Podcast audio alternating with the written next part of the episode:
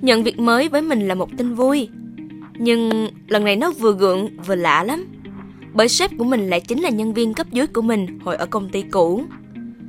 Hmm, không cần diễn tả, chắc các bạn cũng biết cảm giác của mình lúc đó thế nào rồi nhỉ?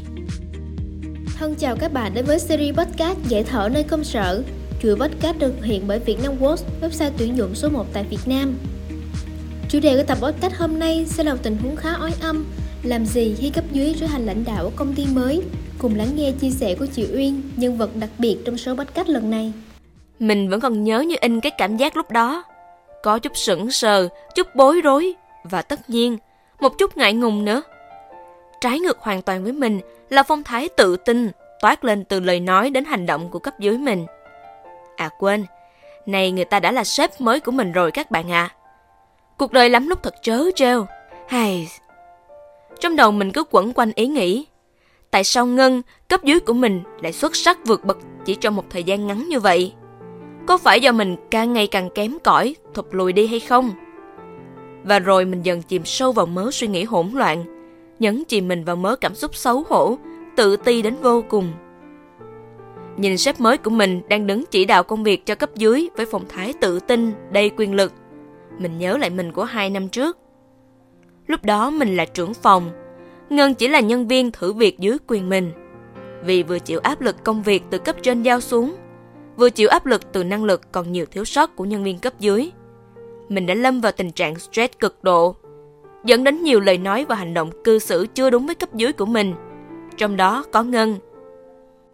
Mình chỉ biết ép nhân viên sắp mặt chạy deadline mà chưa hề dừng lại một phút để lắng nghe và hiểu được những khó khăn trong công việc của nhân viên mình.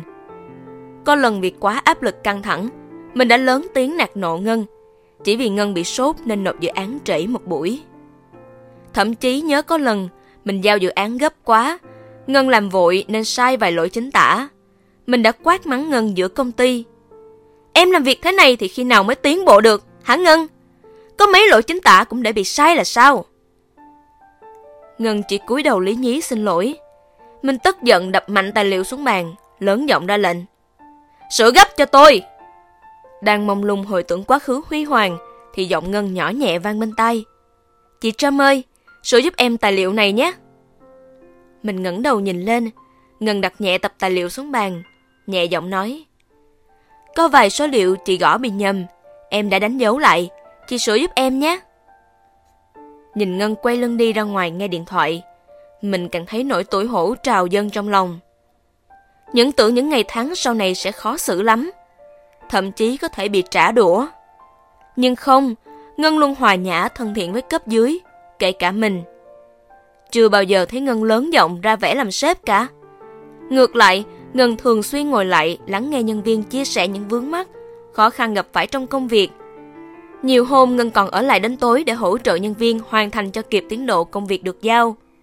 Một hình ảnh trái ngược hẳn với mình ngày trước các bạn ạ. À. Dự án công ty đang làm ngày càng gấp rút, mình tập trung toàn bộ tâm trí vào công việc. Dần dần, mình cũng không còn nghĩ nhiều đến mối quan hệ đảo ngược oái âm, sếp và cấp dưới ấy nữa. Mình và Ngân phối hợp tốt nhất để cho ra kết quả dự án tốt nhất. Mình nhận ra Ngân có tinh thần làm việc đồng đội khá cao, luôn biết nhìn vào điểm mạnh của nhân viên mà khích lệ phát huy, đồng thời nhận ra điểm yếu để hỗ trợ, khắc phục giúp cấp dưới ngày càng tiến bộ hơn. Đặc biệt, Ngân có năng lượng sáng tạo dồi dào và không ngừng đưa ra những ý tưởng mới lạ, hấp dẫn. Không như mình, chỉ bảo thủ với những phương án truyền thống an toàn, không dám mạo hiểm đổi mới. Ý nghĩ ở lại hay nhảy việc vẫn thường trực trong đầu mình. Nếu tiếp tục ở lại công ty thì cảm giác ngại ngùng, khó xử mỗi khi gặp Ngân, khó có thể biến mất trong ngày một ngày hai. Nhưng nếu chọn nhảy việc thì sao? Có chắc là qua công ty khác sẽ không gặp tình huống tương tự. Cứ mỗi lần gặp chút trở ngại đã nhảy việc, thì liệu mình phải nhảy việc đến bao giờ? Vì môi trường công sở tồn tại hàng trăm vấn đề nan giải. Chạy trốn khỏi vấn đề này ở công ty này, liệu sang công ty khác sẽ không gặp vấn đề khác? Thay vì trốn chạy, tại sao mình không chọn cách đối diện trực tiếp? Có lần, Ngân nhờ mình truyền đạt thêm vài kinh nghiệm làm sếp. Ngân bảo đã rút ra được nhiều bài học quản lý từ mình, người sếp đầu tiên trong cuộc đời đi làm của cô ấy. Và giờ Ngân cũng hiểu rõ hơn ai hết, ở vị trí lãnh đạo, mình đã từng phải chịu nhiều áp lực đến thế nào.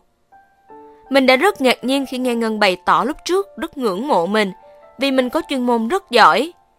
Ngân cũng cảm ơn mình vì dự án công ty lần này khá lớn. Nếu không có người dày dặn kinh nghiệm và chuyên môn cao như mình vào hỗ trợ thì không biết xoay sở thế nào. Từ đó, suy nghĩ trong mình thay đổi theo hướng tích cực hẳn.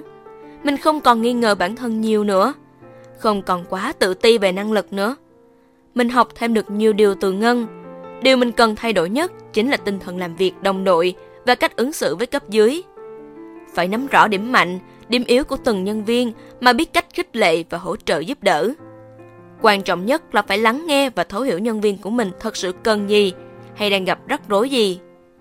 Mình nhận ra làm sếp hay làm nhân viên không quan trọng.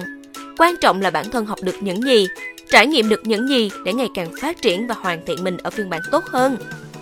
Quyết định đi hay ở cũng không còn quan trọng nữa, nhưng mình đã chọn ở lại. Chọn cách đối diện trực tiếp với vấn đề, chứ không cứ mãi hèn nhát chạy trốn mỗi khi gặp chuyện được. Thế đấy, cuộc đời không ai biết trước được ngày mai sẽ thế nào. Vậy nên cứ ứng xử hòa nhã với tất cả mọi người xung quanh từ hôm nay bạn nhé.